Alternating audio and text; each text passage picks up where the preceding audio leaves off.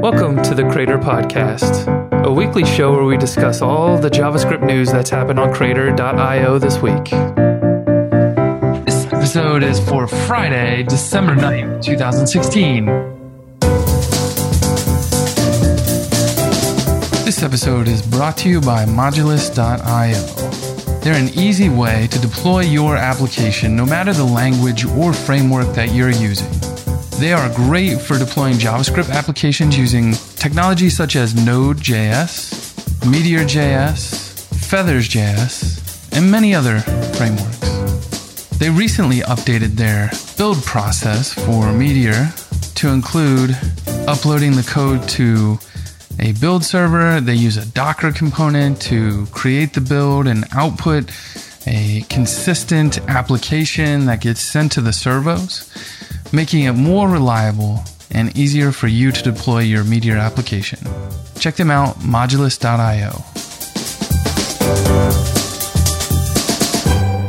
Welcome, Crater fans. I'm your host, Josh Owens. Today we have a special edition, and I have two uh, guest hosts with me Dean Radcliffe. Welcome, Dean. Hey, good to be back, Josh. And uh, Chris Pena. Yeah, how's it going, y'all? Yeah, so you you have a YouTube channel, right, Chris? Yeah, it's called uh, Dev Coffee. If you're listening to this, uh, we'll put the link in the show notes. But if you're watching this, then down below is there's going to be a link to that. But yeah, you reached out to me and just said like, "Hey, I want to come on the podcast and do something," and like I wanted to do something yeah. today. And Dean actually like I just hit him up at the last minute and said, "Hey, I want to be on it too," because I told him we are going to talk about like the direction that Meteor is heading and and how things are going, and he had just listened to the episode where we talked about Arunoda's goodbye post. And then I said some things, and then he he wrote a blog post in response to that. And like Abby, I wish Abby were around, but yeah, um, Abby busy today uh, because he also wrote a relevant post. So rather than just talking about specific news posts, I thought we'd talk about like where things are headed with Meteor. And like I don't know, I've had this a lot of thoughts brewing in my head recently with everything that's being said and you know things that are being said in the forums i'm increasingly i guess turned off to meteor and i think clients are as well from what i can tell. I've had my last couple clients asking like what should they be looking at? Like what what's the right solution for them? And you know i've been working for foot cardigan and we have a site ready to launch. Mm-hmm. And you know that we had the same conversation like a week ago should we scrap the whole thing and just start over? And uh, my thoughts are like the business benefits it doesn't make sense to scrap it and start over. I think i'm of the mindset that it makes more sense to launch it and then slowly migrate it over try to slowly move it over piece by piece but you still get like that business benefit of having something uh, that gives you more control over the internal processes that they need to have control over for like charging people and shipping stuff and that kind of thing. Yeah so back up a bit josh. Are you talking about incrementally migrating out of meteor kind mm-hmm. of service by service yeah, yeah, definitely. Mm-hmm. Uh, I think it's probably along the lines of the article that that Avi just posted, which is to say like change out the pieces that you can where you can, and then hopefully start to minimize the amount that you have to do all at once. There's no good analogy for it. I was going to say like ripping off a band-aid, but mm. you really want to set it up so that the, the band-aid's like soaked or something first, right? Like, I don't know. That's a terrible analogy. But see, like you know, with with Meteor, it's it's very hard to do that. So if you want to take it piece by piece and you know kind of replace it as you want, Meteor's the one you know come one come all package. So it's hard to you know be like. That's why I think Meteor is excellent for prototyping, for the sheer fact that like man, I I had to do a site last year for uh, a real estate company and basically, you know, I had to show these properties, have a login. You know, it's kind of a simple thing, but I was able to do that in a weekend. Whereas, like, if I were to do that in C sharp, I feel like that would have taken me maybe like three weeks, just for the sheer fact that like I'm able to get, you know, something that I love about Meteor is their account system. Man, you're able to just have login and authentication done without even thinking about it. And that's like that's probably my favorite feature of Meteor it's a cool feature but at the same time it comes with its own share of problems. Like i don't i don't do blaze anymore. Maybe there's a team working on it and that's great but it's like never really been that speedy for me. And like moving crater like when Sacha redid telescope to go from blaze to react like that was a significant speed difference on the front end uh, and then it made it significantly easier to do ssr as well which then is a perceived speed difference for the consumer and so react like if I want to include accounts Facebook, then all of a sudden I'm getting Blaze bundled into my front end. Like that's mm-hmm. actually pretty terrible for a React developer. Like we're already at this point where we're trying to minimize the amount of JavaScript you have to download before the the client side becomes functional. And you know, here we are. We're to tack in like an extra half a meg or whatever. And- yeah, I want to uh, back up a bit and consider like if if Meteor is something um, that you have a current investment in there's there's definitely uh, some question about is meteor going to be a platform that people are choosing for new development and if not, what are the alternatives? I'm interested into that question. I think I've heard a few uh, frameworks thrown around, and I'd like to yeah. kind of discuss what people might be starting real time projects in to get the kind of experience that Chris just said he had, where you can spend a weekend getting a real time website. I want to know what other tools can deliver that. Well, I also have questions. I also have questions about if you have an existing investment in Meteor, how to uh, make choices. Like you said, you make a React choice instead of a Blaze choice, so that at least that part of your code base is no is not you know dependent on the further existence of Meteor. My question would be to Chris: like when you worked on that app, what did you need real time? Uh, I didn't necessarily need real time, no. So that again, that wasn't something that I needed with the app. Yeah, yeah. Uh, I feel like that was a unique selling point. Was was uh, yeah. You know, I just gave a talk uh, on Tuesday at the local Ruby meetup where I'm I'm selling real time hundred percent because I think that that is the viable platform um, to start exploring. You know, as as a developer who wants to keep my skills uh, advancing and current, there's actually a lot of interesting things that once you take on the notion of having an, an indefinite subscription, an observable of results, like once you take that on, letting go of that, I think, starts leading to the kind of bad web user experiences that have proliferated for you know the last couple of decades. I don't know. I mean i just i see like there are use cases where it makes sense for real time and i think there's a number of places where it doesn't make sense for real time. And i feel like you're paying a heavy hosting penalty cost choosing meteor and trying to build something in the long run that works with the systems that they have available. So yeah, I mean, I just, I just, I spent a, a lot of time recently convincing uh, businesses and myself and people around me that like you don't, in general, applications don't want a point in time snapshot of data. inventory goes to zero. You want customers to be notified about it. You've deployed new code, push that code up from the server into people's browsers. I don't see any other framework that has sophisticated. Yeah, how many how many customers are actually Gilt Groupe, right? Like how many care about like telling you at the point you hit zero that you hit zero? Like as long as I'm protecting you from buying the product when I have none to sell, like isn't that good enough? I don't know. I guess that, I mean, that that is a call, right? Like yeah. customers still have a lot of calls to make. I can't make calls for the customers uh, and and and for every consultant, but I can definitely say that when I looked at the history of of computing where you uh, assumed like before the web where you were doing sockets programming bidirectional communication and agency on both sides. In other words the client is capable of initiating things and the server is capable of initiating things. To code with servers that are not capable of initiating things back to the user is a historical anomaly and I think that we're forced into it to serve up documents at URLs, but a REST endpoint to a particular record is not a document, it is a stream of updates to that document. And to not have some kind of protocol support for uh, getting updates on that document, I think is kind of inexcusable at this point. I know. I, I, I, also say that like I had to work in a non-Meteor web framework, uh, just regular Express, uh, doing direct database queries and you know basically implementing REST endpoints in that. And it's it's not that it was like a terrible experience that I couldn't do it, but it really felt like you know I wasn't able to deliver a, a rich experience that the server can enhance the user's experience in the context of the server. I'm not looking for solutions that roll back my real time, and my customers aren't either.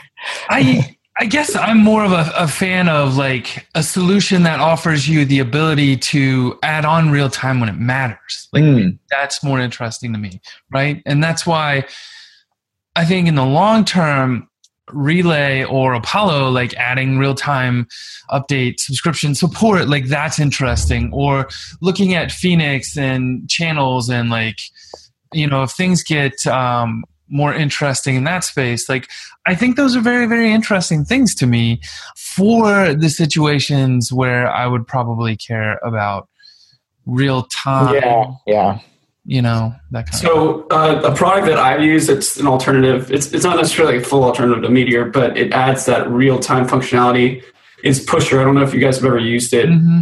but with c sharp you know it has like a ruby they have uh, react native support it's something that you can literally you can just see a function that like I agree with Josh on the sheer fact that there's certain there's certain things that you want to be real time. There's certain things that might not be beneficial to real time. You know, if you're sacrificing performance just because you want everything to be real time, you know, it's you're not really utilizing you know everything that you need to be doing there. So with with Pusher, you can see full analytics of, of everything that that is real time with your application. I'm I'm a huge fan of it. I have a friend that that works there, and, and he's uh he's a huge advocate of it as well. That's why I decided to work over there. So, so is it like a pub sub system where you might use a Redis, you could use a pusher? Yes, yes, exactly. It's like a paid service, and you just you push your notifications to them, and then they there's a client library you install, and it'll yeah you subscribe to channels. Yeah, everything. Mm-hmm. Yeah, subscribes to different channels. Yeah, yeah. So I, I'm curious. You know, like there, there might be some applications for that. Yeah, and again, like that's going to come down to cost, I think, right? But then, like you've got to compare the cost of that to the cost of like hosting, and what is the cost to host all these yeah. people on a real time Meteor server?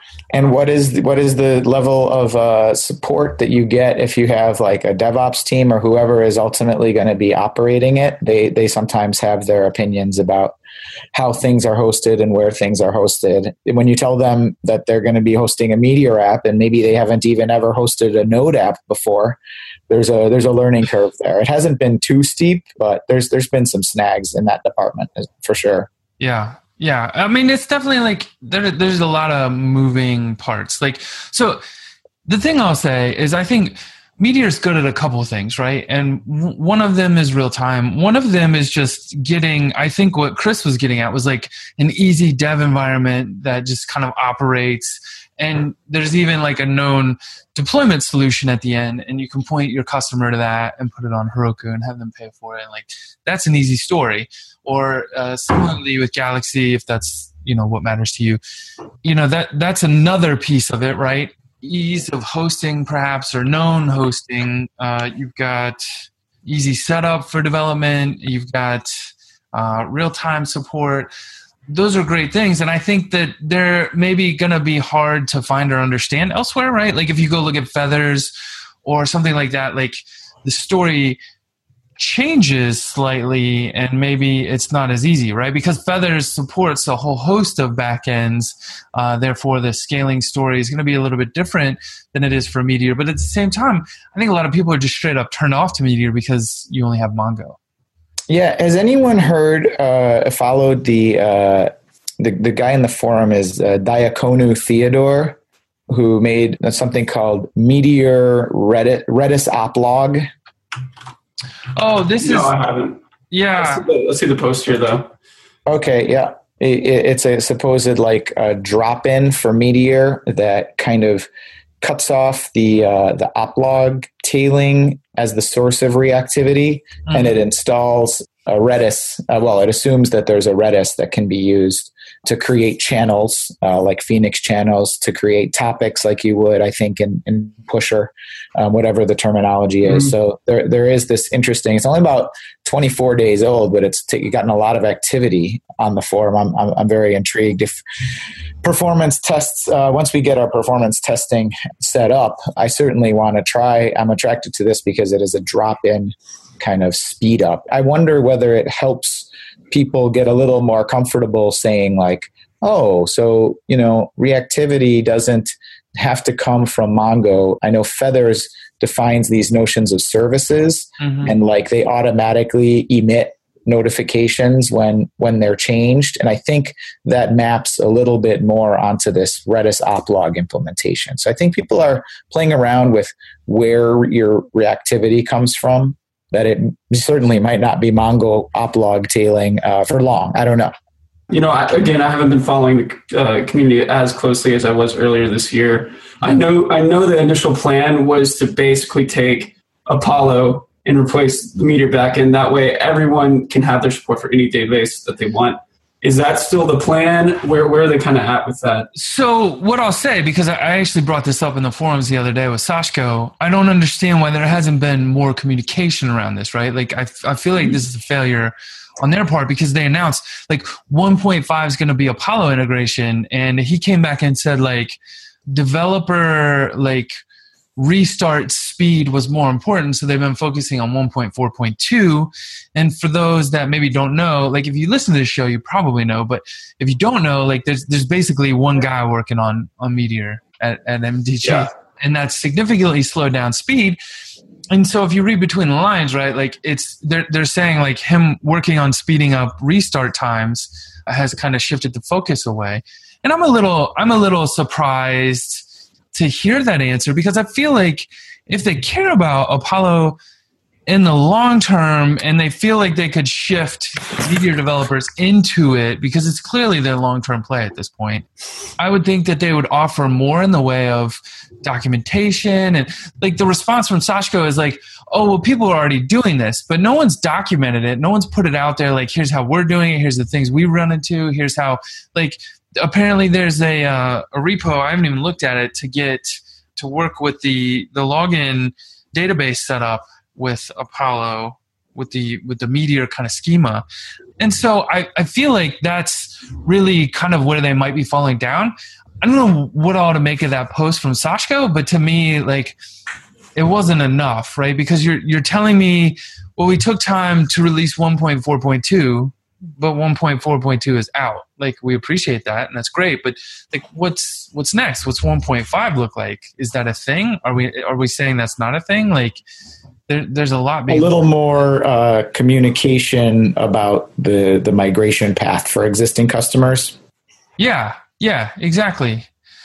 I certainly have been spending a lot of time trying to kind of hedge my bets, so to speak, trying to ensure that you know that the, the largest possible fraction of our development efforts are going into code that is basically reusable across potential uh, disruptive technologies. I, am not trying to say that I can see the future or, or future proof it, but there's a few technologies that aren't hard coded to a product. So, like, you know, I've been looking a lot at Redux because it kind of encourages your your business logic that steps you from one state to the next of your system.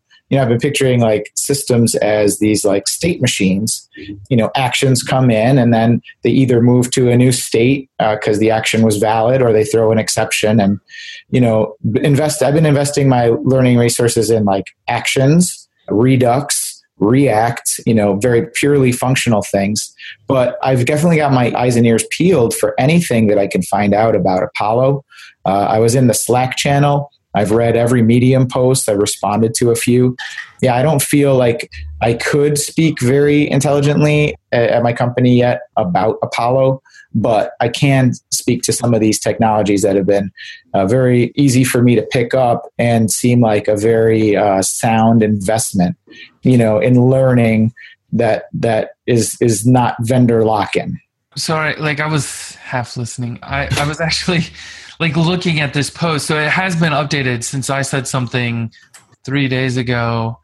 there was uh, further discussion from Sashko and Thea about their their going to maybe write a blog post and have some examples of how to use Meteor and Apollo together. So that that's certainly good to hear. It definitely like leaves us in this weird state. And I agree like we we definitely want to avoid the vendor lock-in. I think you know to me uh, the biggest piece we're missing here, and the piece that was supposed to be 1.5, and we talked about this a little bit before the show with with Chris. Like, I, I really think that having full npm support would help tremendously here. And what I mean by that is actually moving the libraries themselves to npm and then i can do like yarn or npm install meteor and get everything that i need. And you know we've become a real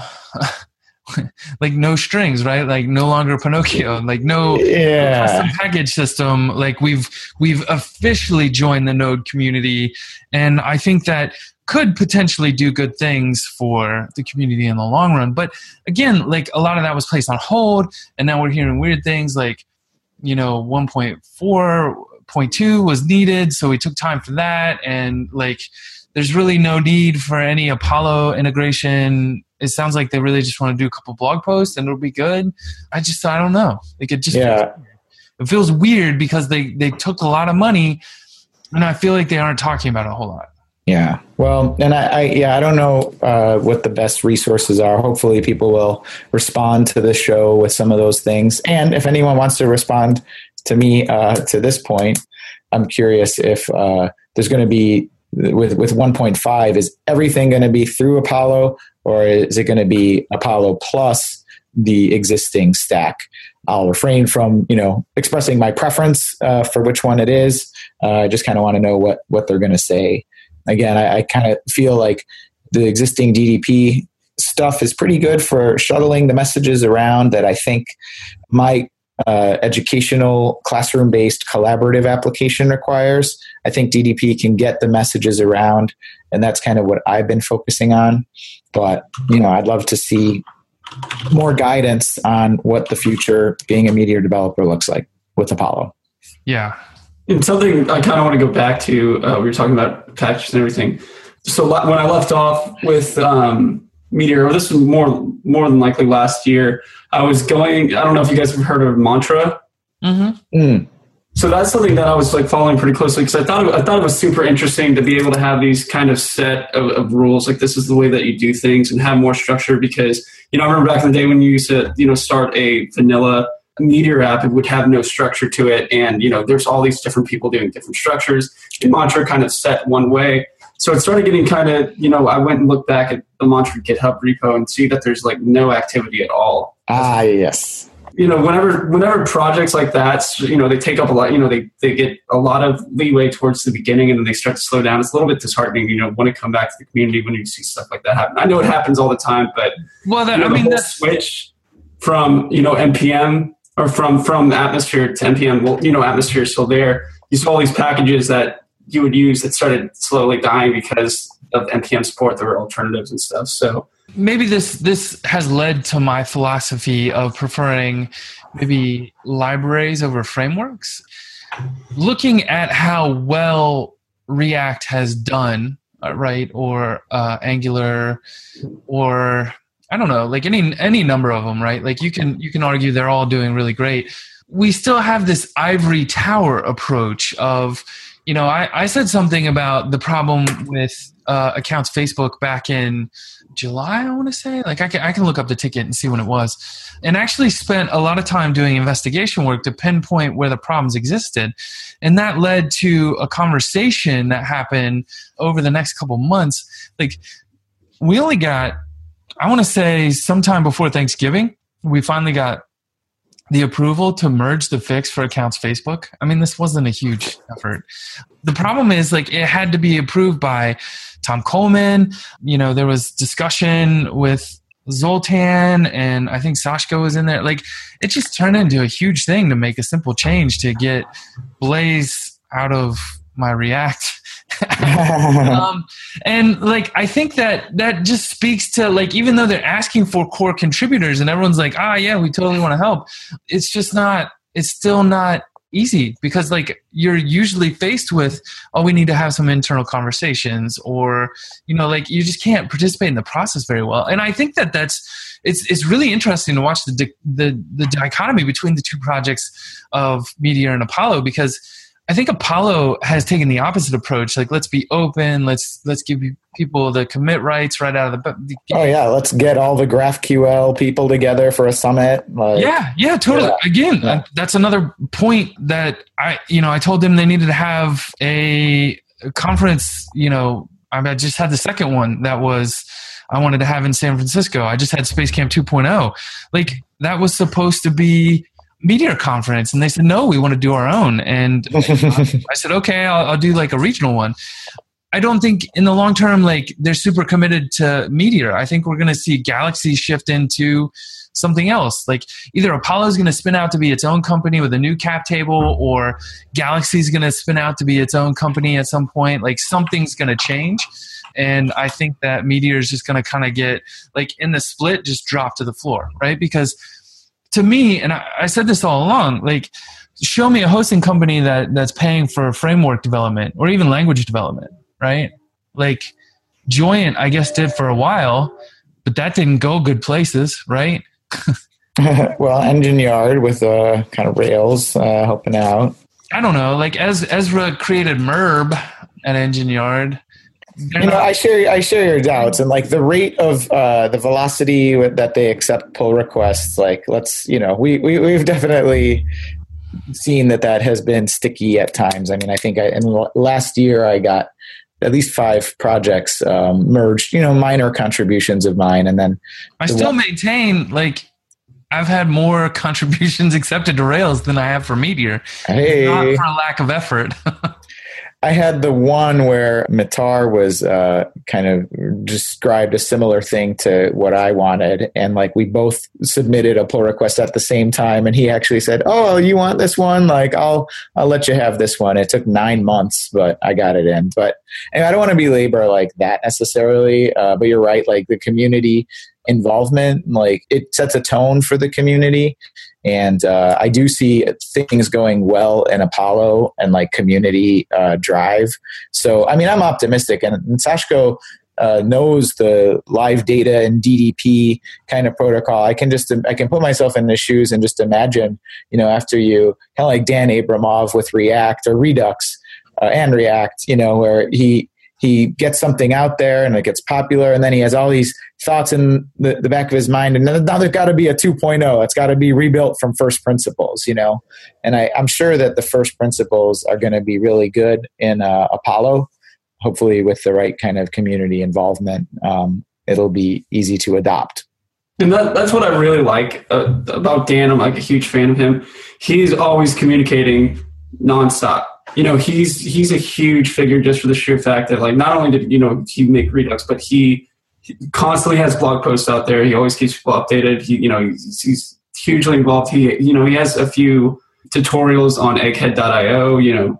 He's really taking advantage of, of all of his resources and i really do appreciate that from him. Dan abramov for president. Yeah. Well it could be better than the current pick but Uh, yeah, he's a really yeah wonderful communicator, and and in the end, like I've had a hard time explaining to people sometimes that like when I've invested time in Redux uh, and explaining it to people and coding up projects in there, it, it gets evaluated kind of in the same breath as like any other framework. But what it's forced me to do is write more of my logic in pure JavaScript functions, in functions that can be tested without mocking them and uh, et cetera, and that are not database dependent. And that has been a godsend. And the whole principle of functional core imperative shell has been pretty unpracticable for me in web applications until until now.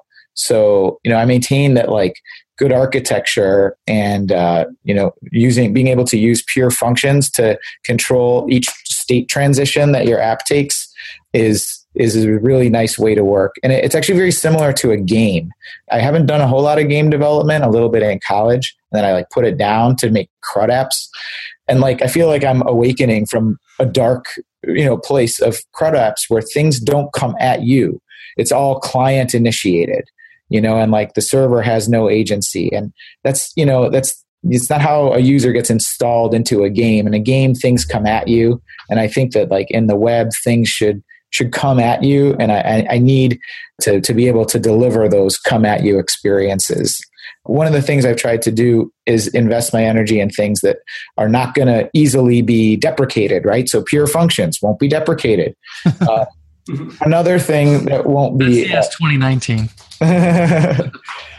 And you know, uh, Josh, like I, I, I, spoke at your first uh, uh, space camp about promises mm-hmm. because. I was like, you know, this is a technology that doesn't matter which JavaScript framework you're using. Knowing about them is going to be super valuable. Mm-hmm. And I, I have a I have a dean's tip for what you should study next. Now that everybody's like mastered promises, and you want to know what that is? Sure. Observables. Oh yeah. It's the one step up it's the generalization of promises to multiple values. It has a lot in common with Meteor DDP subscriptions, but it's mm-hmm. slightly different. And it's the, the kind of core data type that Meteor wasn't described as a system of observables, but in fact it is. Right. And uh, when you can understand that you know you're looking for if in like in my case you need that kind of real timiness and i know every app doesn't then you know observables is a kind of keyword you'll want to include in your searches because increasingly it's going to become potentially part of JavaScript language, just like Promise did. And it really embodies this notion of getting multiple uh, notifications from a server over time, for example, and a whole whole bunch of other things. So that's my tip. Yeah. So are you using like RxJS or what are you? Yeah, I am uh, because it's just the uh, you know completest implementation. It is not the smallest in your bundle, though the the new version uh, five is better about that. Um, and if you're using Webpack, you can tree shake just the core parts that um, that your app needs. And the combinators that it offers are are really really excellent. It's like if you know you used Ruby and you know the Ruby enumerable uh, methods are just super handy, and so you have that and more uh, coming to you courtesy of RxJS. Also, I don't think that's a bad uh, technological investment because the principles of RxJS, if you look on the reactivex.io website, uh, you'll see that um, ReactiveX is a family of technologies that has been ported to Python, Ruby, uh, .NET. It came from .NET. I learned about it in the, under the moniker of LINQ when I was a C Sharp developer. It's been really put forth uh, with a lot of careful planning as far as like the API uh, to be uh, adequate and complete and mathematically airtight.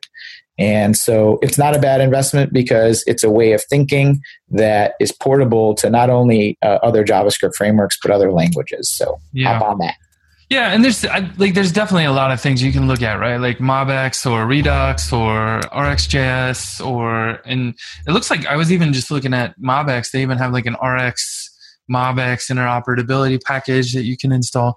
Yep. So, I mean, you're talking about like replacing uh, Tracker and Minimongo to some degree, right? Uh, yeah, Tracker. I'm I'm uh, I'm done with Tracker. After all of my like 10 minute videos diving into its internals and and and and writing, you know, ways to go from reactive vars to promises or reactive vars to observables. Like I'm just like you know reactive var and and its ilk it's been outdone by observables you know? Yeah. like that's that's the that's the abstraction you guys were looking for. Yep. Yeah, yeah, definitely. To me a lot of this boils down to and this is why i'm i'm maybe lean towards libraries versus frameworks at this point is that it's it's easier for a four person team focused on RxJS or observables or MobX or whatever to outpace anything that the Meteor team could have done at its at its height of people that it had, right? Like it's definitely down here now, and they, they used to have a huge staff. David Greenspan, smart, smart guy. Like that guy could sit down, put his mind to task for two weeks, and like come out with awesome innovation and really push things forward. That was great. But at the same time, like he can only spread around so far, you know? And so I think some of these things are just better handled by other other teams, other people. Like it, it doesn't make sense to put all your eggs into one basket. And you know, the meteor community built everything from the ground up. And it did. It happened at a time where I think maybe you had to. I don't know. Like I don't I don't I don't think you could have had something as polished and easy to use as they had when they launched 1.0 if you'd have just done something off the shelf. I don't know. I think it would have been it would have been tough. And see, like that's why I think Meteor was, like you said, so successful at the beginning. Right. Coming from a time where people were looking for that one answer that does everything for you, right? Yeah. Uh, now it's very modular. You know, you pick, you know, your MobX, you get React, you get your backend, whatever you want to do. You know, it's very kind of siloed out, which is uh, which is different than than the time it was back then. You know, everyone was looking for the answer. So I think Meteor did like kind of going back to you know the longevity of everything is Meteor took too long to start siloing things out, and and I think they're doing a good job with Apollo. Like I said, I that's my next thing that I'm going to like learn from start to finish because I, I love GraphQL. I've used it several times. I just like the way that you can get data to the front end. You know, having the right API controller after API controller to do small different things. You know, save data. I think that GraphQL is works excellent for it. But yeah, just kind of going back, I think Meteor was the one size fit all, fits all at the beginning. It was good, but they didn't move quickly enough to settle everything out. Yeah, I you know, and I would say this, like I'm gonna, I'll give a shout out to uh, Sacha here too because he is uh, working really, really hard to get a version of Telescope out that is using um, GraphQL and Apollo and uh, replacing the Meteor piece of it. I think he's still using it as a build tool, maybe, but there, there's no reason to say he couldn't replace it with something like Create React App and then have Apollo on the back end and just kind of consuming that and you know he he's done some interesting things like he's he's got all this schema already written uh, for how telescope functions now. So he's actually written, I think he, he's written it, uh, someone's written it, but it's a simple schema. Uh, I think he's just using this simple schema npm package to consume the simple schema he already has, and then he's generating all the the kind of schema for GraphQL off that. Mm, yeah, that'll that'll go a long way in terms of like helping people uh, who already understand the Telescope app, like kind of convert that idea over. Chris, can I ask you like how you, you've used GraphQL a couple times? Do you, do you feel that you know you get something more from it than could be uh, accomplished with like a couple different meteor subscriptions like the, the, the the paradigm where you'd like subscribe to like a parent collection and then a child collection and just kind of change your subscription parameters like can you help me like the value uh, that you feel graphql delivers uh, above that yeah, so I, I, think you you essentially could accomplish the exact same thing. What kind of felt right was being able, you know, throw a multi-tiered object at your server once it's set up and getting exactly what you want back. So I think that's that's the difference. That it, you know, if if I need a view, I need a very you know very specific things. You create these relationships and everything, and you have it come back to you exactly like you want it. I think that it, it feels a lot more natural. If that mm-hmm. makes sense.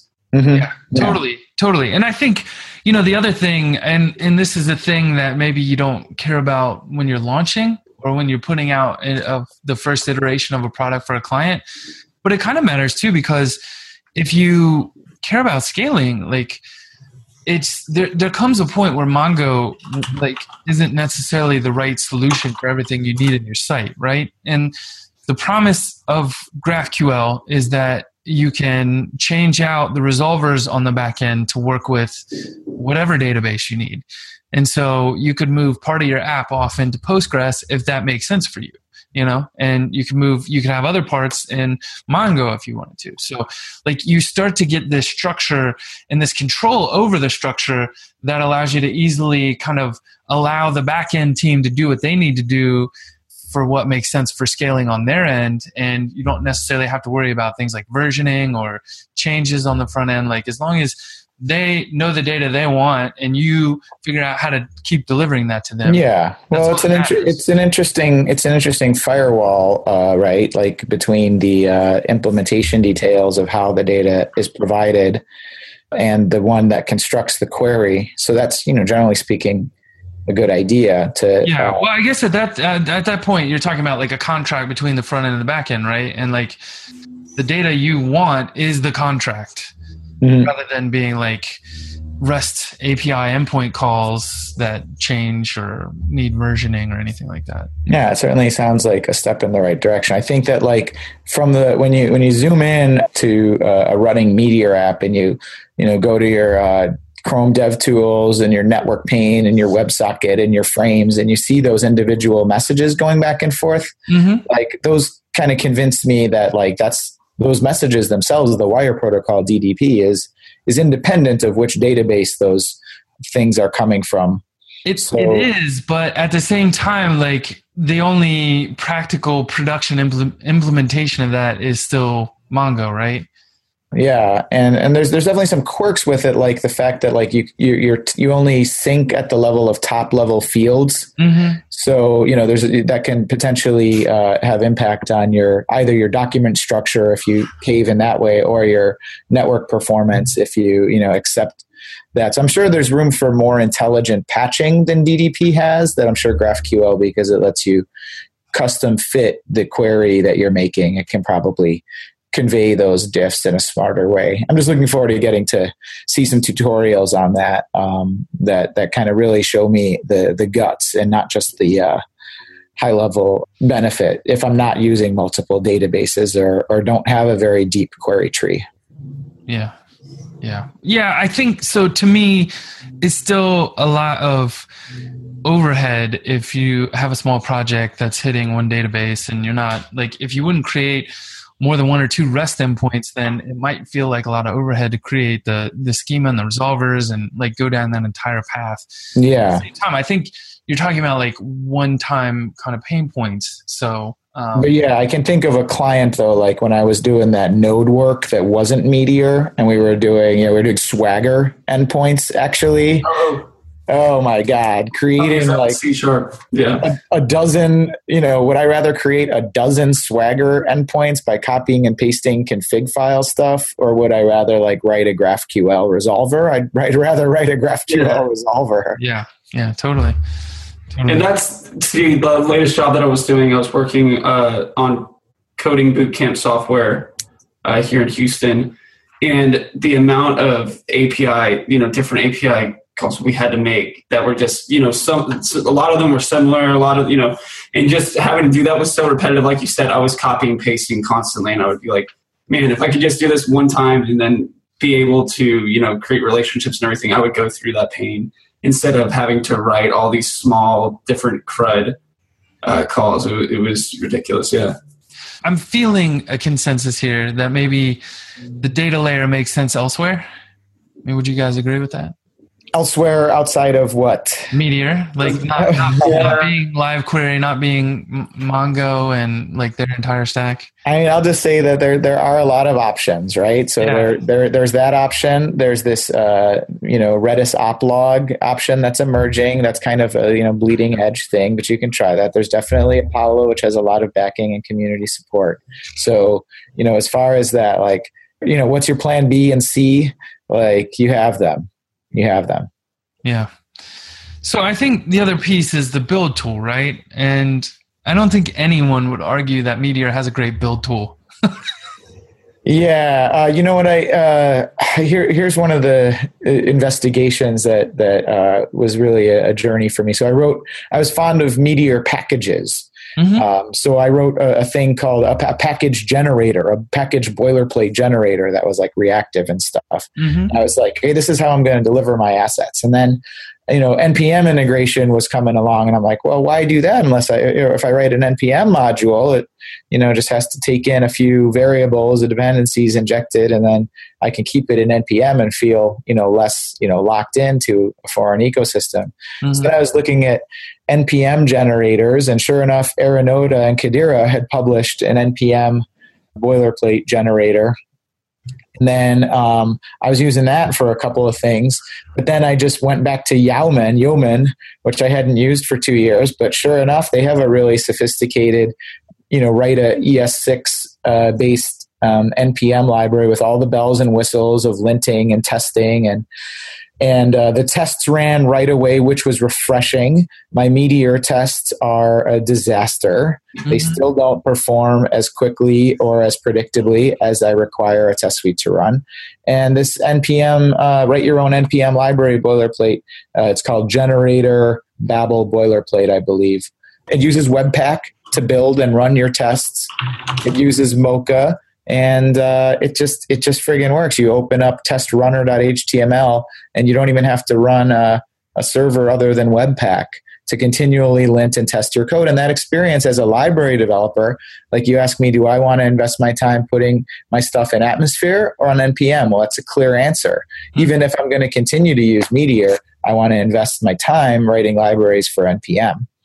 And you know the solutions you know, it's just a story of my moving farther and farther from what the Meteor core team offers to, to looking to then Arunoda and then looking to, you know, the general JavaScript community and who who's the winner? Well, it's the largest pool, right, Josh? Mm-hmm. It like is. The- it is. I'm very much of that opinion, right? Because if you look, like still to this day, I think there's more articles, more thought share, more books about RSpec versus any other testing framework in the Rails community. And they ultimately had slightly better tooling, but only because they were out there like grabbing that mind share and getting people to contribute and welcoming that contribution in a way that the community move forward with hopefully better code, right? And so I, am definitely of that mindset. And mm-hmm. I gave a, a very similar talk to what you're saying when I was in um, New York at uh, Meteor Camp NYC, which was you know now's the time. Embrace embrace node embrace npm ecosystem. Like get your dependencies from there. Use react router. Don't use flow router right? Because i mean like i had the conversation there and uh, with Arunoda privately, and he said, "Yeah, I don't think we're going to update Flow Router anymore."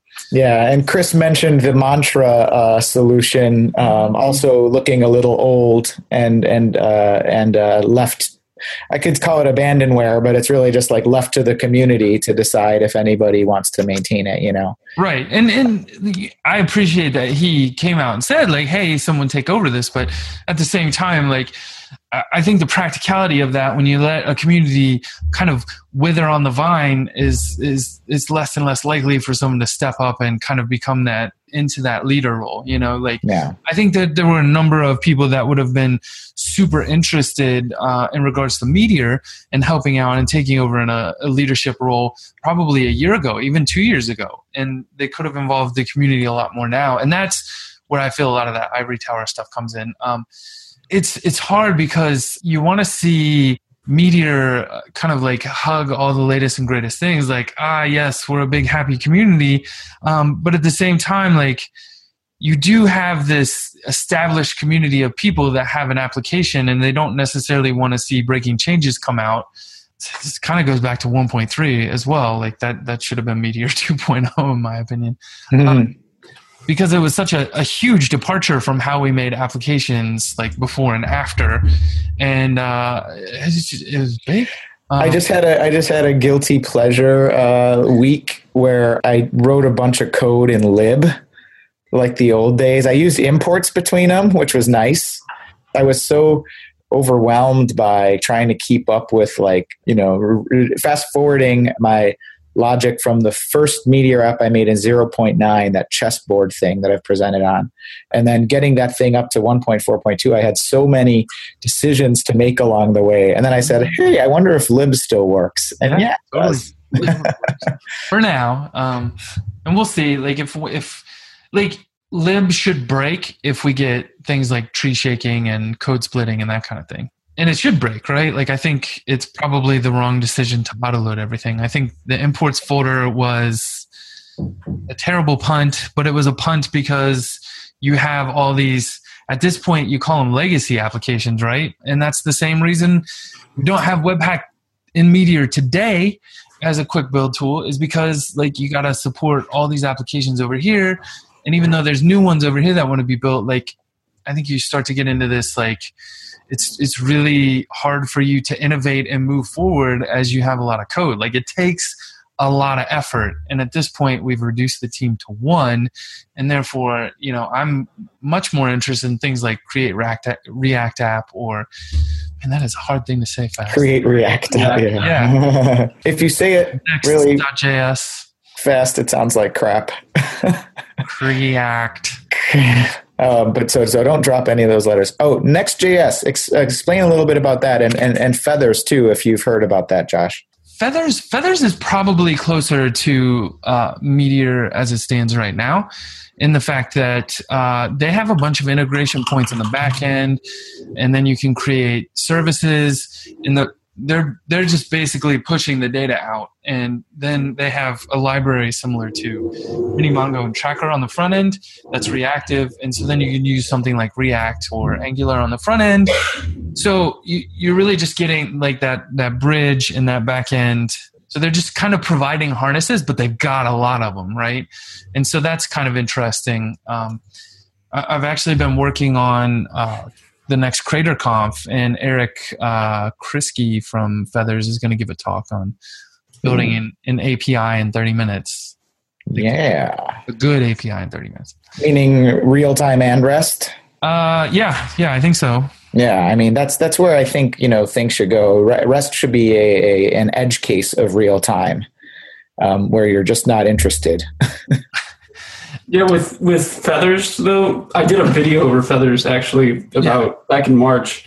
I don't know if you ever saw it, but I yeah, the the fact that you can get APIs up and running that fast with feathers is awesome, and you still have the uh, the real time with it. So Yeah, yeah, I totally agree.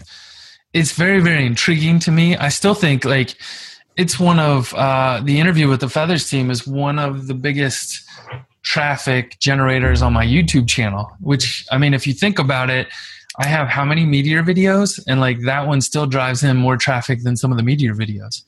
That's that's maybe another piece I've used to gauge this. Like I decided October of last year to move away from Meteor, uh, slowly but surely positioning things, and that's why you know Crater's tagline started to change, and like I've I've been slowly converting from Meteor JS Club to Space Dojo and those kinds of things, because I knew like the longevity of Meteor, like I could see it start to trend off in Google.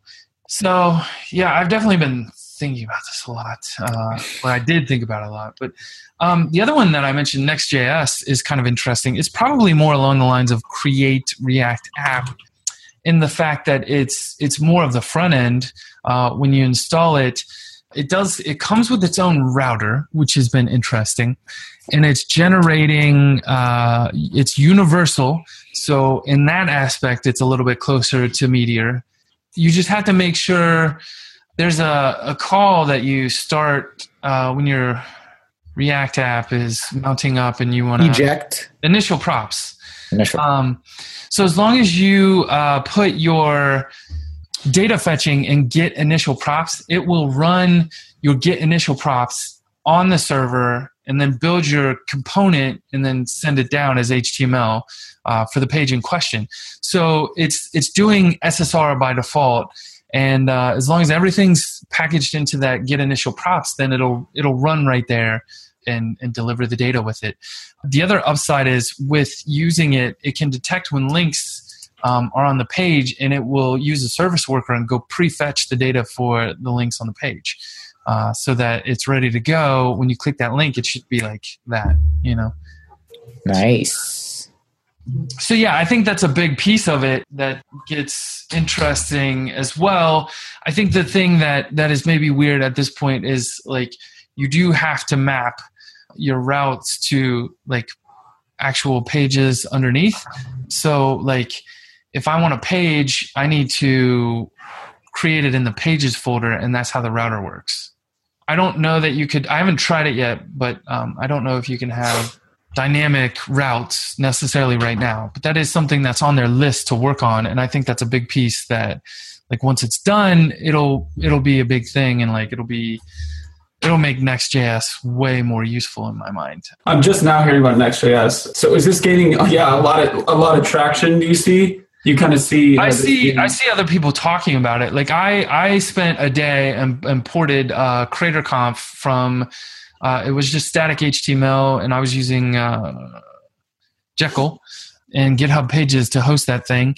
And the problem I had, like, and this is maybe going to be the laziest thing I say, but I, I, hate editing HTML. Like, it's not my favorite thing, especially just like straight HTML. And when it's like repetitive, like, that's annoying to me. Uh, maybe that's the most programmery thing I can say. so I ended up spending time like porting it to Next so that I could just create a JavaScript object that I would hand to the page.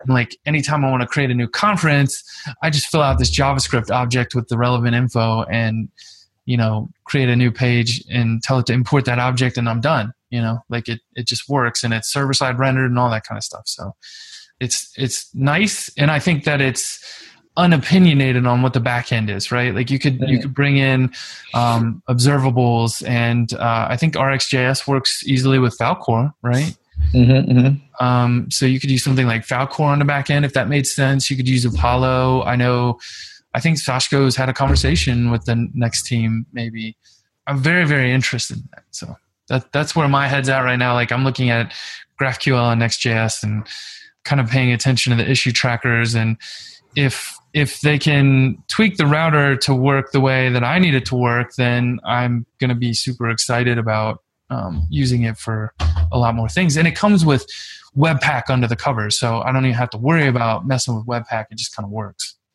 Yeah, yeah. I think the uh, the the build tool stuff that you can get with uh, Webpack, like when I was writing that standalone npm module, I didn't even think about my test suite or the fact that the test testing and stuff was written in Gulp. I've never written Gulp before, but again, I was just the library author, like mm-hmm. writing tests and watching them pass reactively in hundredths of a second, which is nice versus like, you know, the rebuild times and stuff. So there's just a lot, a lot of uh, things have moved on definitely since like the 1.0 days where that fight for mindshare is, uh, is an interesting one. It's been a good hour already, huh? Yeah. I think we should definitely call it here. All right. I don't want to go beyond that, but uh, this has been an interesting talk. I think my, I guess, advice to people is probably along the lines of Avi's post, which is find ways to minimize your reliance on Meteor itself and try to embrace the ecosystem at large just slowly replace the things that you can where you can. If if you have an existing app right? And like that's the biggest question that i get a lot is just should i move off meteor well i that's more of a business question than it is a technology question in my opinion. Like if your business is running and profitable and not suffering problems because of meteor like absolutely you should not move off of meteor right now. It's not broken. It's not uh, impossible to make changes to it. It's not like it all still works the same way it did. You know, you can roll back to 1.0 if that made you happy, uh, or go back to 1.2. Those are totally options that work fine. And if it's functioning, then great. But I think at some point you'll hit problems, and I think there's going to be less and less people around to help you with those problems. So. And yeah, adding adding on to that, I think again, uh, a lot of people get caught up in the technology like you just said, um, there's a time and place for Meteor. For instance, I'm having a friend come over this weekend, and we're going to be working on an app, and we're probably going to be using Meteor just because, again, it's fast. It's, it's it's like an easy way to go.